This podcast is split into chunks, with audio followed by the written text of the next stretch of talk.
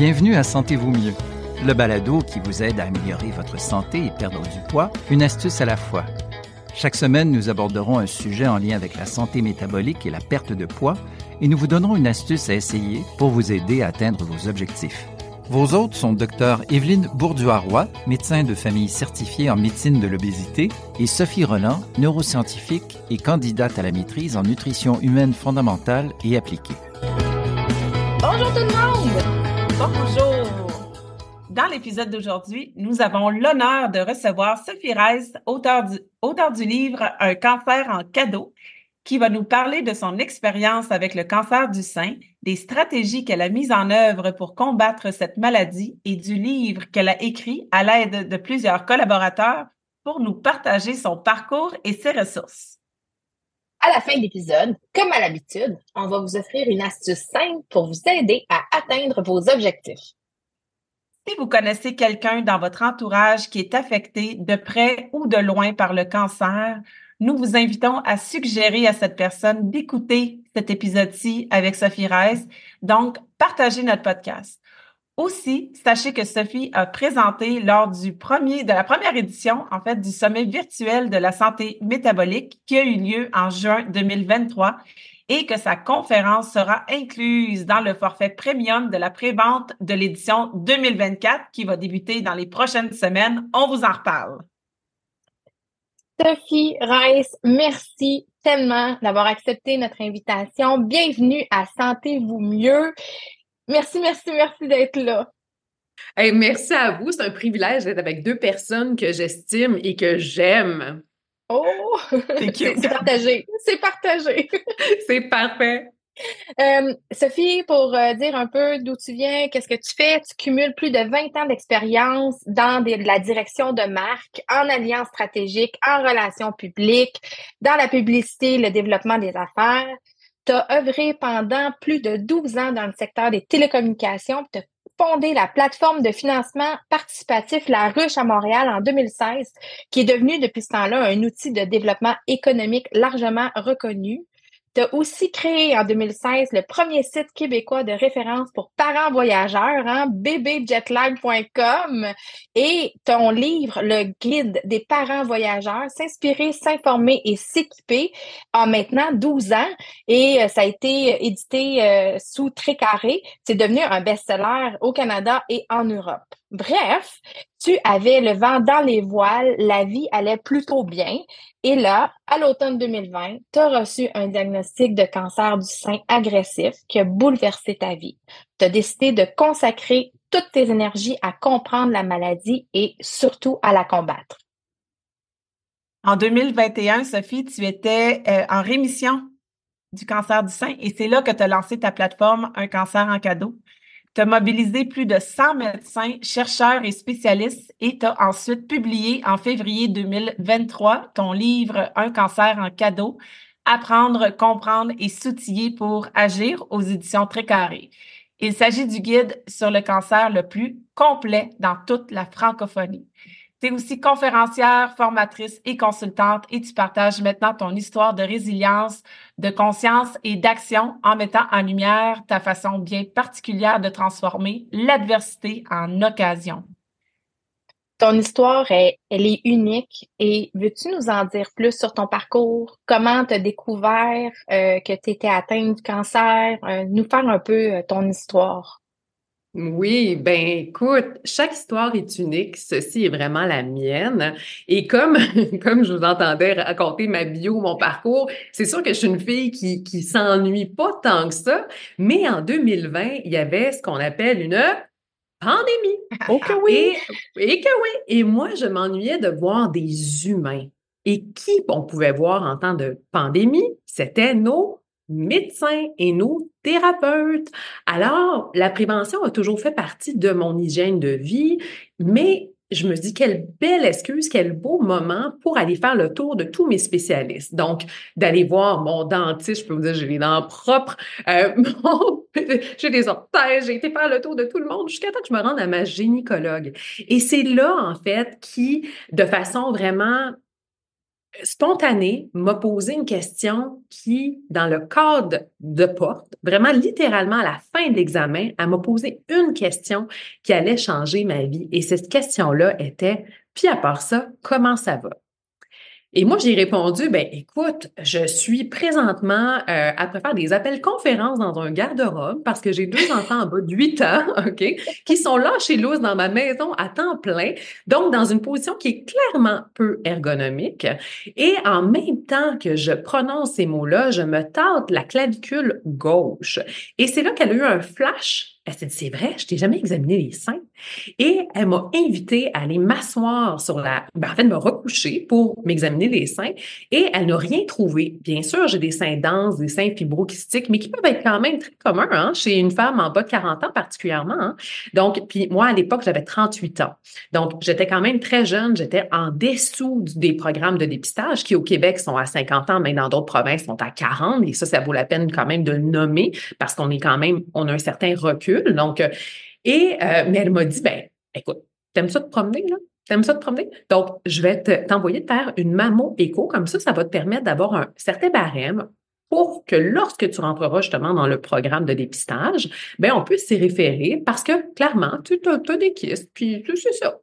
Et ben moi, un vendredi après-midi, très relax, je suis heureuse d'aller rencontrer un technologue puis un radiologue et je me couche, en fait, je fais la mammo, il n'y a absolument rien, et je me couche, et du côté gauche, soit celui qui était inscrit à investiguer, Bien sûr, le médecin commence par celui-là, et pour se rendre compte, en fait, bien sûr qu'il n'y avait rien.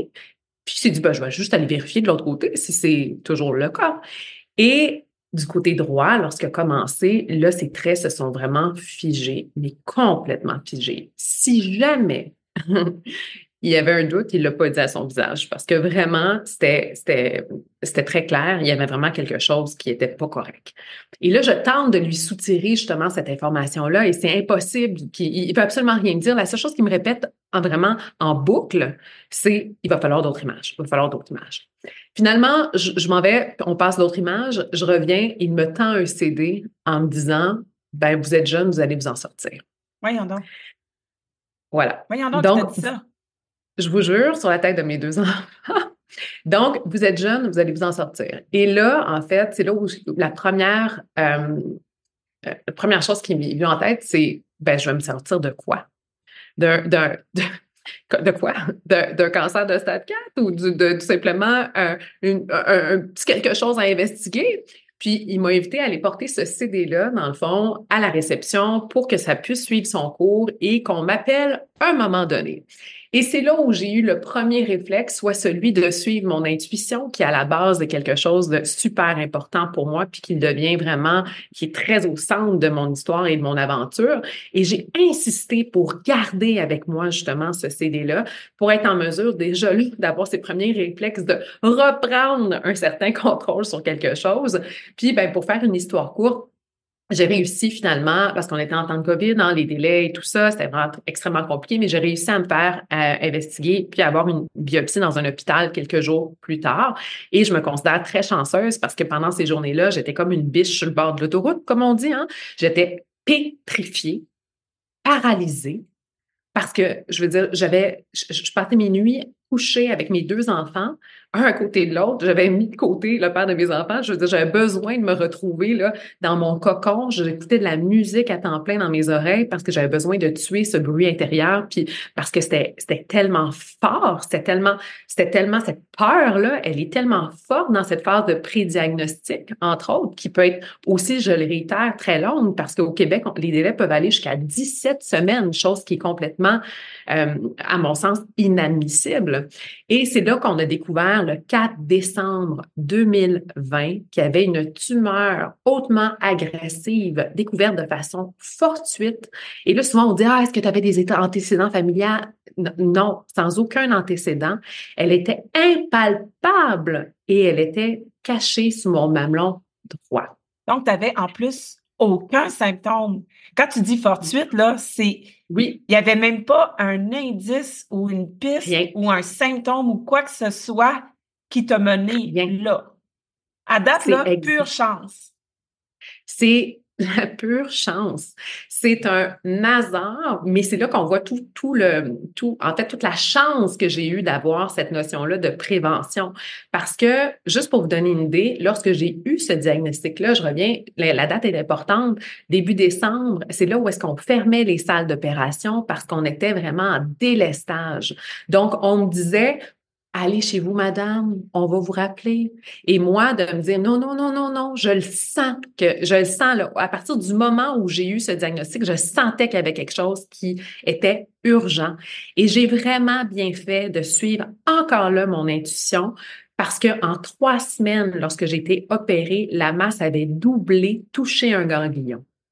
Donc, ça vous donne quand même une idée de l'agressivité de cette petite bombe que j'avais à l'intérieur de moi. C'est fascinant, hein?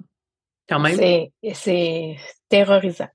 ben, non, non, mais gardez espoir. Ça va bien. Ça va bien. ah, mais t'es es tellement lumineuse et rayonnante que c'est la, la fin positive, c'est sûr. Oui, mais en fait, à ce moment-là, lorsque j'ai eu mon diagnostic, profondément, c'est sûr que j'étais atterrée parce qu'on peut pas dire que c'est une bonne nouvelle, hein, c'est pas une bonne nouvelle pour personne, tu sais.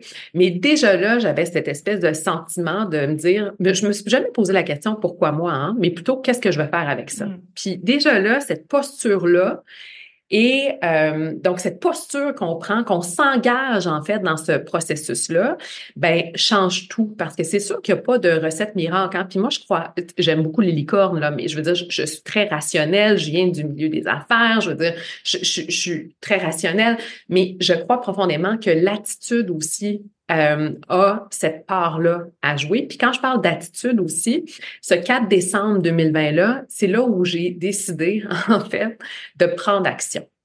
Et lorsque la vie a fait, parce qu'on n'a pas le temps de raconter toutes mes histoires, mais vous l'avez vu, entre autres, avec le, livre Le guide des parents voyageurs, la raison pour laquelle j'ai créé ce guide-là, qui d'ailleurs euh, est relancé en mois de mars 2024, donc une toute nouvelle édition, c'était parce qu'il y avait un besoin. Hein? Ce besoin-là, c'était un besoin d'informer puis d'outiller les parents pour qu'ils puissent poursuivre leur rêve de voyage. Tu sais? Donc, un peu dans la même veine, je me suis rendu compte, en fait, lorsque j'ai reçu ce diagnostic-là, ben, j'étais laissée à moi-même sans information. Pourquoi? Parce que lorsqu'on nous dévoile un diagnostic comme ça, souvent, notre personnel soignant a entre 25 minutes, 40 minutes. On est très chanceux. Puis j'ai eu des histoires d'horreur que c'était beaucoup moins que ça aussi, ou dans des contextes encore moins favorables. Puis je suis repartie bredouille avec une pile de dépliants, dont celui comment annoncer un cancer à ses enfants.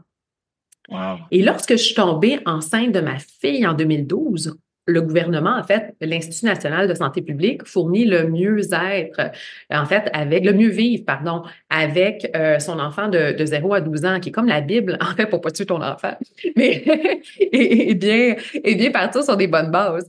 Mais et ça, ma, ma vie était pas en danger, puis j'avais neuf mois pour me préparer. Et là, j'avais rien. Puis, dans le fond, la peur, là, souvent, là, une grosse partie de la peur, c'est la peur de l'inconnu. Mm-hmm. Puis moi, à 38 ans, là, j'avais absolument pas de gens autour de moi, en fait, beaucoup moins que je pensais.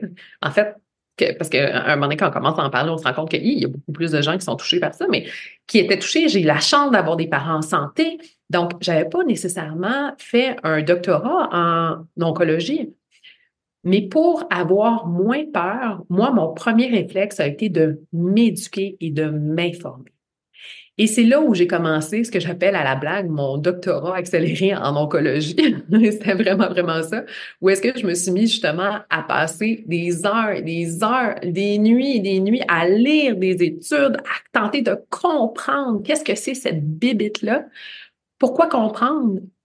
Ben, puis je voulais pas juste apprendre, hein, parce qu'il y a une nuance entre apprendre et comprendre. Hein. on peut apprendre sans comprendre, mais pour vraiment prendre part à l'action, il faut comprendre. Puis c'est ce que je cherchais. Et ça m'a, en fait, j'ai cumulé toutes sortes de, de, belles discussions avec mon personnel soignant parce que ça aussi, les gens ne savent pas qu'ils ont le droit de poser des questions. Et ça aussi, c'est quelque chose qui me tient beaucoup, beaucoup à cœur parce qu'en tant que patient, si on veut parler d'égal à égal avec notre personnel soignant, prendre part à cette aventure-là pour faire partie intégrante de notre équipe de soins, qui à mon sens est la clé, ben, on doit avoir certaines bases. Puis, ben, c'est ça que je trouvais qui était quand même assez manquant. Juste si on regarde le processus conventionnel de soins, je me sentais pas outillée. Et moi, petite anecdote, j'arrivais à mes rencontres en fait, j'envoyais préalablement un ordre du jour à mon infirmière pivot. Ça vous donne quand même une idée de mon niveau de motivation. J'avais répertorié toutes les questions que je jugeais pertinentes dans mon cas. Et là, j'envoyais ça d'avance juste pour être sûre de maximiser mon temps de rencontre avec mon oncologue, avec ma chirurgienne oncologue, avec mon radio-oncologue, avec mon infirmière. Puis, c'était super drôle parce que, je veux dire, au même titre que euh, il pouvait, on peut penser que ces gens-là seraient peut-être choqués, mais non, au contraire, il appréciait ça parce qu'il voyait à quel niveau je m'impliquais moi-même dans ce processus-là. Puis, puis j'ai même eu, je, raconte souvent cette anecdote-là, mais je trouve génial. Il y a Fanny qui est une infirmière pivot qui m'a vraiment, en tout cas, qui a allumé une certaine conscience au niveau de ce que je vous disais tantôt, est-ce qu'on a le droit de poser des questions ou pas? Ben, une fois, elle m'a appelé, puis elle m'expliquait quelque chose, puis je posais quand même des questions, puis elle dit oh, mon Dieu, madame, posez donc bien des questions. Et là, tu sais, au téléphone, on ne sait pas hein, si c'est un reproche ou pas. Puis là, j'ai demandé, j'ai dit, ben, les gens ne posent pas de questions. Puis là, elle me répond en me disant, euh, ben, moi, là, quand je vais au garage, puis mon auto fait couille-couille, là, puis que le garagiste me dit de changer les freins, je change les freins, je ne pose pas de questions. Ben, les choses sont un peu comme ça ici. Et là, j'ai fait, ben, ça se peut pas. Je veux dire, ta santé, c'est le bien le plus précieux. Moi, mon auto, je la change dans quatre ans, peut-être, mais mon corps, j'espère être avec jusqu'à temps que je sois une vieille dame très plissée, là. Je veux dire, je ne change pas, là. Je veux, je au contraire. Et c'est là où je me dis, ben, peut-être que en donnant justement cette bougie d'allumage, puis on reviendra au livre plus tard, aux gens d'avoir de, cette envie-là d'être en mesure de, s'outiller, puis ben, ils arrivent mieux préparés aussi, donc ça leur donne justement ce droit-là de pouvoir poser des questions plus facilement. sais. Puis ça, c'est le côté plus conventionnel.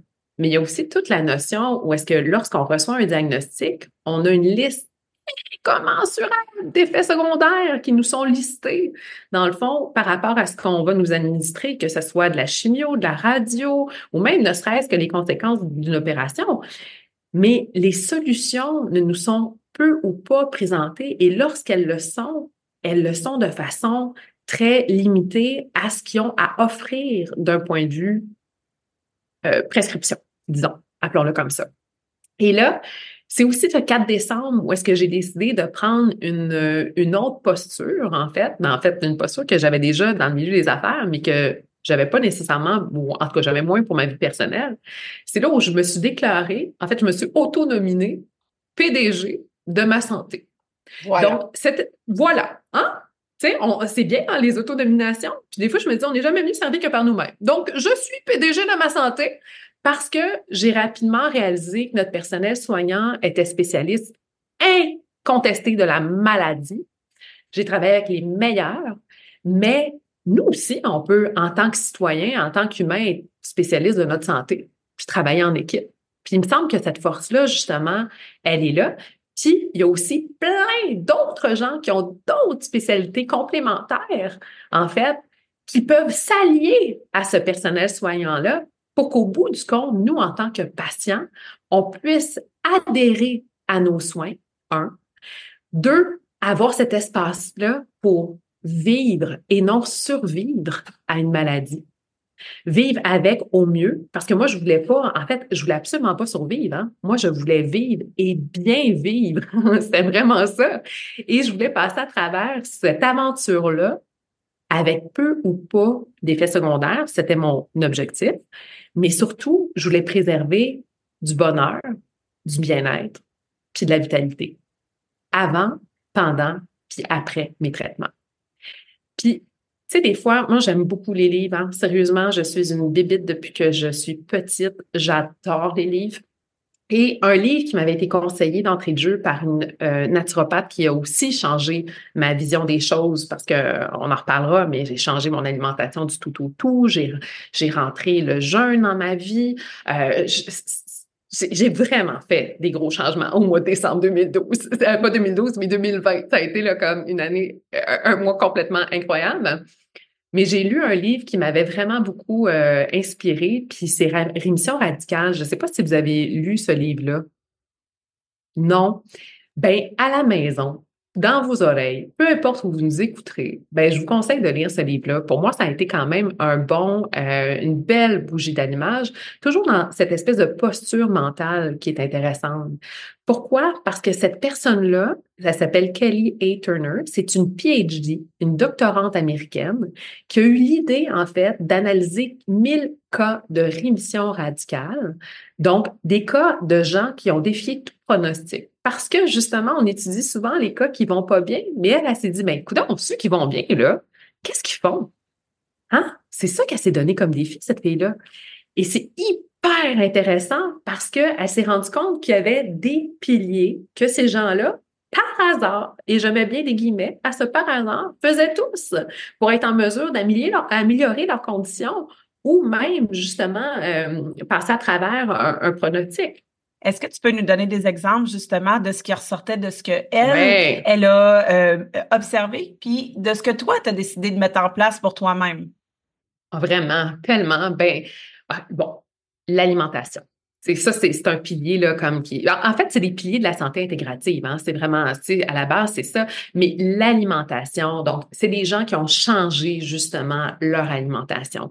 Puis dans le livre, elle va pas, elle va pas donner des protocoles. Là. Il n'y a pas des recettes miracles. Il n'y a rien qui est là-dedans. Là. C'est ça qui est intéressant. C'est vraiment de nous donner cette espèce de flamme, de bougie, d'aller se renseigner, puis de voir qu'est-ce qui est plus juste pour nous dans notre propre situation, mais on peut pas passer à côté de l'importance de l'alimentation. Puis souvent, je fais le parallèle et dans mon livre Un cancer en cadeau, je le fais ce parallèle-là avec les athlètes olympiques. Moi, je m'apprêtais à aller faire la plus grande épreuve de ma vie, OK, où j'allais demander à mon corps d'être le plus performant possible pour passer au-delà de cette condition physique. Et ce qu'on m'a dit à l'hôpital lorsque j'ai posé la question est-ce que je dois changer mon alimentation comme les athlètes olympiens euh, euh, euh, qui vont faire ou quelqu'un qui se, qui se prépare pour un marathon, peu importe? Ben, la première chose qu'on m'a dit, c'est non, non, non, madame, mangez ce qui vous fait plaisir. Là. Non, non, changez rien, là. Changez rien. Là. C'est pas le temps de changer des affaires, là, madame. Là. C'est ça qu'on m'a répondu. Puis moi, je me dis, mais ça se peut pas. c'est là où j'ai eu encore plus envie de creuser sur l'approche métabolique, sur, sur l'impact, en fait, de. C'est là où est-ce que justement, euh, mon ami naturopathe m'a parlé de l'effet Warburg. Donc, vous avez la chance de parler puis de détailler long en large dans mon livre. Puis ça, c'est un privilège que vous puissiez transmettre cette connaissance-là. Donc, vraiment l'alimentation, euh, le, le sport, le sport. Le sport, au début, dans ce livre-là, elle couvre un peu moins, mais elle fait un peu son mea culpa dans son tome 2 qui s'appelle Espoir radical. Mais l'activité physique a un impact incroyable. Puis moi, là, je me suis justement, j'ai jamais fait de ski de fond de ma vie, hein? jamais. Et la veille de ma chimio, de ma première chimio, en février, je me suis acheté des skis de fond. Et je me suis dit, et là, sérieusement, les gens disaient que j'étais un petit peu folle, mais je l'assume et j'ai fait du ski de fond à mon rythme. Parce que pourquoi? Parce que je trouvais que c'est un beau sport doux, en fait, où je pouvais faire en solo à mon rythme. Je n'avais pas de compte à rendre. Je pouvais profiter aussi du fait que mon agenda était plus allégé parce que je veux pas, j'étais en traitement. Je travaillais pas 100 heures comme je travaillais avant. Et euh, je me suis mis à faire du sport. Puis beaucoup plus, avant je faisais du yoga et tout ça, mais vraiment de l'intégrer dans ma vie totalement. Après ça, oui. J'allais te dire, écoute, on dirait que tu es allé chercher plein de connaissances ou plein d'hypothèses ou plein de, de, possibilités ou de des, des, des, petites lumières, des, petits, euh, des petites choses là, qui sont ah, intéressant à, à, à creuser, à tester, à réfléchir. Et de ce que de ce qu'on comprend en fait, c'est que tu as intégré plein de ces choses-là dans ton parcours de vie parce que euh, c'était pas un parcours de survie. Pour toi, c'était clair dès le départ. Fait que dans ton parcours de vie euh, et de, de combat, de, de, de, conquête contre le cancer et de, de retour à la vie normale pour toi, de vitalité, tu es allé chercher plein de, tu es allé chercher plein de choses je suis certaine que tu as essayé des affaires que poète poète plus ou moins et autres, mais ça ben, t'a mené C'est ça, ça t'a mené tranquillement pas vite sans doute à cette idée de de construire en fait de, de ne pas garder ces ressources-là que pour toi, mais d'en faire profiter les autres aussi. Euh, est-ce que je me trompe en, en disant ça? Ah, c'est Ben c'est tellement ça. Puis tu sais, je veux dire, j'en ai fait des affaires farfelues aussi. Puis j'ai tellement fait de choses que je ne saurais jamais en fait qu'est-ce qui a fonctionné puis qu'est-ce qui a pas fonctionné. Tu sais, puis c'est pas que j'ai décidé de, d'être le cobaye pour tout le Québec en entier. Absolument pas. Moi, j'avais absolument pas envie de faire ça pour les autres, je le faisais pour moi. Puis moi, là, je, je ne suis, je, suis quelqu'un, je suis une entrepreneur vraiment, euh, euh, je ne suis pas dans le milieu de la santé, je, je ne représente absolument rien, je l'ai vraiment fait mes propres besoins. Mais tu as raison, Evelyne, parce que lorsque j'ai fait justement cette, cette, ce deux ans-là de recherche, d'essai, où est-ce que j'ai été creusée, puis pour revenir justement à ces piliers-là, parce que on en a nommé deux, mais il y en a plein d'autres de ce livre-là, je me suis donné comme défi, en fait, en tant que PDG de ma santé, de nommer sur mon conseil d'administration tout, tout personne, en fait, qui pouvait justement, par son expertise complémentaire, contribuer à ce bonheur, bien-être, vitalité en complément de mes traitements. Puis c'est pour ça que sur mon board, sur mon comité, il y avait autant mes médecins traitants qu'il y avait aussi ces, ces, ces thérapeutes-là. Donc, fort de cette connaissance-là, de ces connaissances-là, puis moi, j'archive tout. Hein? Fait que j'avais vraiment de la documentation en plus finir. Euh, vous allez voir, le livre, il y a 634 pages. C'est l'outil le plus complet en oncologie même les hôpitaux l'utilisent présentement pour former leur personnel. Donc, c'est incroyable. Donc, il est très, très, très documenté. Euh, c'est important pour moi que cette, cette valeur-là de recherche soit transmise aussi dans ce livre-là. Parce que oui, la partie 3 du livre, c'est 100 choses justement qui contribuent à passer à travers ce parcours-là puis qu'on on, ne peut pas, on n'a pas le temps d'en parler dans le cabinet de notre médecin, ou des questions qu'on se pose en fait, ou qu'on sait même pas qu'on qu'on peut se poser, tu sais, comme l'impact de la chimiothérapie sur nos dents. Ben, j'ai été chercher justement une dentiste puis une parodontiste qui viennent faire euh, prendre parole en fait dans le livre pour vous expliquer quel est cet impact-là, puis qu'est-ce qu'on doit faire avant, pendant et après. Mais mais c'est vraiment en toute objectivité, de façon très neutre, euh, en allant chercher l'expertise de 107 médecins, spécialistes, chercheurs que je, et thérapeutes aussi, que je mets toutes sur la, le même piédestal et que je rends accessible comme un cadeau, en fait, à tout le monde. Puis, ce qui est intéressant aussi, le titre de ce livre-là a fait couler beaucoup d'encre je me suis même rendue jusqu'à tout le monde en parle, parce que ça a été quand même très, ça peut, il y a autant qu'il y en a qui adorent ce titre-là, il y en a qui n'aiment pas ce titre-là, mais je peux vous expliquer pourquoi ce titre-là a été important pour moi, puis pourquoi, en fait, j'ai insisté pour qu'on puisse le conserver, parce que c'est pas un coup marketing, c'est vraiment quelque chose qui était très juste à l'intérieur de moi. Parce qu'un cancer, c'est pas un cadeau. Hein? C'est pas un cadeau pour moi, c'est pas un cadeau pour vous, c'est encore moins un cadeau pour quelqu'un qui accompagne quelqu'un qui l'aime. Mais au fil de cette aventure-là, on en tire des apprentissages. On fait des rencontres. Comme vous deux, vous êtes, vous êtes, vous êtes, vous deux, vous êtes un cadeau de cette aventure-là aussi. On en tire des apprentissages qui, eux, font de cette aventure-là, ultimement, un cadeau. Parce que j'en tire plein d'apprentissages. Tu me permets, euh, quand tu nous as approchés pour qu'Evelyne et moi on participe avec, qu'on collabore à l'écriture du livre, à prime abord, euh, on s'est beaucoup questionné, Evelyne et moi, hein, parce que le cancer, c'est délicat. C'est délicat parce que ça, touche beaucoup la personne qui reçoit le diagnostic, puis ça touche aussi l'entourage immédiat. Puis le, le, poids des mots est, est, est, très gros, hein? Euh, la façon que c'est écrit, la façon que c'est reçu, la façon que c'est interprété. Alors, euh, quand tu nous as demandé de participer, Evelyne et moi, on a échangé beaucoup. Oui, non, on avait le goût parce qu'on avait le goût de, de, de, mettre le petit grain de sel puis de dire, voici, ça existe, il faut être au courant. Et on a fait une revue de littérature exhaustive parce qu'on voulait pas être polarisé, on voulait faire l'état des choses actuelles au moment de l'écriture. Mais euh, c'est toi qui nous as fait un cadeau aussi en nous permettant de, collaborer à, l'écriture. Euh, quand on a trouvé l'angle, puis là, on a dit, OK, oui, de cette façon-là, on peut on peut l'approcher, on peut l'aborder. Il n'y a, rien de miraculeux jamais, hein, puis on est toutes et tous différents, puis on, on peut avoir un même diagnostic, puis pas du tout avoir la même trajectoire euh, dans, dans, comment notre corps répond à, tel ou tel traitement ou tel euh, adjuvant. Donc, c'est toi aussi qui nous a fait un cadeau. Ben moi, je trouve ça beau. Puis ce travail d'équipe-là, imaginez tout le travail colossal qu'il y a à travers tous ces chapitres de livre-là, mais imaginez aussi le bénéfice pour tous, parce que pour le patient, c'est comme si moi j'étais la petite meilleure amie qui était toujours dans l'oreille de la personne à chaque étape, parce que la première partie du livre, c'est mon aventure. Donc vraiment, ça se lit comme un roman, puis je vous le dis, je meurs pas à la fin.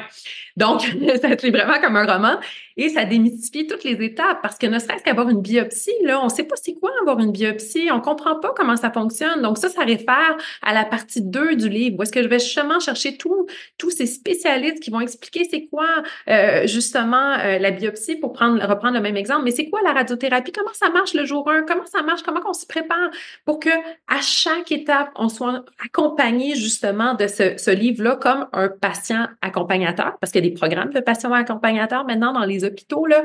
Euh, j'ai un chapitre d'ailleurs qui explique cette cette façon-là, qui, à mon sens, est innovante aussi d'impliquer l'expérience des anciens patients, puis qu'il y ait cette transmission de connaissances aux nouveaux patients pour justement alléger notre système de santé, entre autres. Puis en parlant d'allègement du système de santé, un des plus beaux cadeaux, pour reprendre ce mot-là que j'ai eu, c'est venu d'une radio-oncologue qui m'a écrit pour me dire qu'elle était capable de déceler parmi sa clientèle qui avait vu, lu le livre ou pas, parce que elle voyait tout de suite qu'il était mieux préparés et leur niveau d'anxiété avait diminué. Et ça, pour moi, c'est un cadeau. C'est ça que je voulais donner au monde.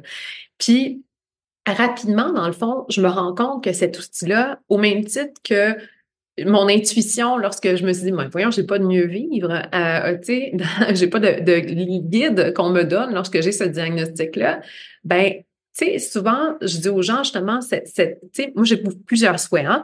Donc, un de ces souhaits-là, c'est que les gens n'aient pas peur de reprendre leur pouvoir d'agir puis de faire leur différence. Parce que souvent, on met ça, ah, le système, ah, les médecins. Non, non, nos médecins, il y en a 48% selon le dernier sondage de l'Association médicale canadienne, qui sont épuisés. On a tous besoin d'aide. On doit s'aider pour être plus forts ensemble. On doit penser à travailler avec justement tout ce qui est complémentaire, un et l'autre, et arrêter de penser à un ou l'autre. Ça, c'est super important. Et aussi, tu l'as dit tout à l'heure, hein, les, médecins, on est beaucoup quand même spécialisés dans le diagnostic, le, dépistage, le diagnostic des maladies, le traitement des maladies, mais ça serait vraiment bien que les gens deviennent leurs propres spécialistes de leur santé et qu'il n'ait pas à se rendre à consulter un spécialiste de la maladie, dans le fond, puis qu'il que chacun devienne son propre PDG de son état de santé, puis prenne les choses en main parce que votre santé, la santé de chacun, là, ben, ça nous appartient. C'est à nous la santé. Alors, c'est à nous de, de, prendre les devants, de faire de la prévention et de, de, prendre les mesures justement pour essayer dans la mesure du possible de la maintenir et de l'optimiser, cette santé-là. Et si jamais, pour des raisons X, Y, Z, circonstancielles, génétiques, malchance et autres, on en arrive à développer de la maladie, ben on a quand même un bon fond de santé qui est installé, mais on a surtout une belle posture, une belle perspective de j'ai le contrôle, je garde le contrôle, je m'informe, je suis proactif dans cette, euh, cette santé, ce parcours et, et, cette vitalité que je veux conserver. Comme toi, je, trouve ça infiniment inspirant, ce dont tu nous as euh, parlé aujourd'hui, Sophie. C'est, c'est vraiment génial. Et j'espère que tout le monde va le lire, ton livre, ou tout le monde va l'offrir en cadeau à des proches euh, qui vivent ça. je, je peux te dire sur une note personnelle, que c'était le genre de livre que Sophie et moi, on aurait beaucoup aimé avoir parce que toutes les deux, on a perdu notre mère du cancer. Hmm. Donc, euh, un livre très, très précieux. Euh, dis-nous, Sophie, le temps a filé, mais vraiment... Oui, on aurait pu continuer. Oui. Je le sais. Écoute, est-ce que tu aurais une astuce que tu pourrais offrir à nos auditeurs aujourd'hui? Ah, tellement. Ben moi, le point de mon livre, c'est être curieux. OK? Puis là, vous comprenez pourquoi, là? Parce que moi, je suis la plus grande des curieuses de la Terre, OK? Puis une des façons d'alimenter cette curiosité-là, ben, c'est la lecture.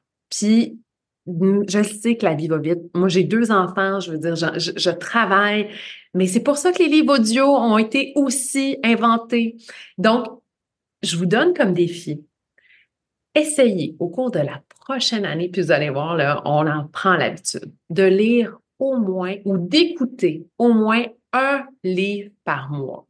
Et ça, ça se fait. Ça se fait dans le trafic, ça se fait en faisant la vaisselle, ça se fait en allant, en, allant faire l'épicerie. Combien de fois j'écoute des livres dans les, dans les allées d'épicerie? Allez-y. Puis mon livre est aussi offert en audio, puis c'est ma voix d'ailleurs. Fait que c'est pour oh, ça que je crois aussi, entre autres, beaucoup au livre Donc quand je vous dis que je suis comme la petite amie qui vous glisse à l'oreille, que ça va, ça peut aussi bien aller, euh, tout en étant réaliste et pas positive à outrance, ben voilà. Fait qu'en tout cas, ça c'est mon grand conseil. Lisez un livre par mois, c'est mon défi. C'est une, une, superbe astuce. Euh, Evelyne et moi, on est, on est des grandes liseuses. Euh, on, on, a toujours une pile ah de nouveaux livres. Puis Evelyne et moi, on a la, même caractéristique. On les a et en audio et en papier parce que ça fait pas la même affaire. Puis là, on l'écoute en audio. Puis à un moment donné, euh, souvent, on va se servir de ça pour s'endormir ou pour se calmer. Puis là, à un moment donné, on dit, ah mon Dieu, ça, faut que j'aille lire ça dans le papier. Il faut que je souligne, que je prenne des notes. Donc, les deux se, ont des, des visées complètement différentes. Mais merci pour cette astuce euh, génialissime. J'adore, j'adore. Mais c'est vrai qu'en fait, moi aussi, j'ai le même comportement. Tu sais, je retiens, j'écoute un chapitre, parce que souvent, on n'écoute pas non plus pendant trois heures de temps parce qu'on fait d'autres choses. Puis j'arrive à la maison, puis là, je, souligne ou je mets mes petits post-it parce que quand, surtout quand c'est des ouvrages de référence, quand c'est des romans, ben ça se lit, en fait, euh, c'est ça, ça s'écoute. Tout à fait. Ben, écoute, moi, j'oserais rajouter écouter un livre par mois ou et écouter régulièrement des podcasts informatifs. Oui, ça peut, ça peut aider. Tellement. Oui. Dis-nous, Sophie, les gens qui voudraient te suivre dans les médias sociaux, euh, où peuvent-ils te trouver et s'ils veulent acheter ton livre, où se trouvent-ils?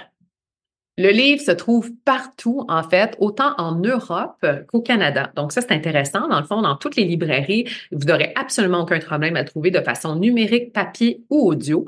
Et pour me suivre, en fait, la meilleure façon de me suivre, c'est sur les plateformes sociales d'un cancer en cadeau. D'ailleurs, je vous l'ai pas dit, mais si vous êtes curieux, allez voir le compte Instagram d'un cancer en cadeau. C'est là où j'ai documenté en images. Donc, vous voyez, c'est mon journal intime. Donc, le livre peut se lire en regardant dans votre compte Instagram. Donc là, vous faites Ah, elle parle de ça, puis là, vous voyez en image ou en vidéo. C'est vraiment intéressant de mêler ces deux médiums-là. Puis c'est ce que je voulais faire, entre autres.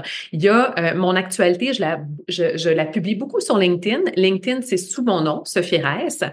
Et une chose que j'aime beaucoup faire, c'est des conférences. Donc, si jamais, et j'en ai une qui est extraordinaire, qui s'appelle Le stress, apprendre, comprendre, s'outiller pour agir, que je fais en entreprise. Donc, encore là, si c'est quelque chose qui euh, allume un petit quelque chose, contactez-moi sur sophiereis.com. Vous avez toutes mes coordonnées et je vais être en mesure de vous en dire plus. Sophie, merci infiniment d'avoir partagé ton parcours avec nous, d'avoir été euh, c'est sûr et certain que tu as inspiré plus d'un, en fait. Euh, j'en suis personnellement inspirée et je, je pense parler aussi au nom d'Evelyne. Ça a été un immense plaisir de jaser avec toi. Puis je pense déjà qu'on va avoir la requête parce que les gens nous écrivent pour nous demander des trucs. Parfait. J'imagine qu'on va avoir la requête que tu nous reviennes avec un aspect euh, ou un autre. Mais merci tellement d'avoir accepté notre invitation puis je vais redire oui à l'infini. Alors, ben, merci pour votre écoute, puis prenez soin de vous. Merci beaucoup. Alors, c'est tout pour cette semaine. Nous vous donnons rendez-vous la semaine prochaine pour un nouvel épisode de Sentez-vous mieux. Bye tout le monde!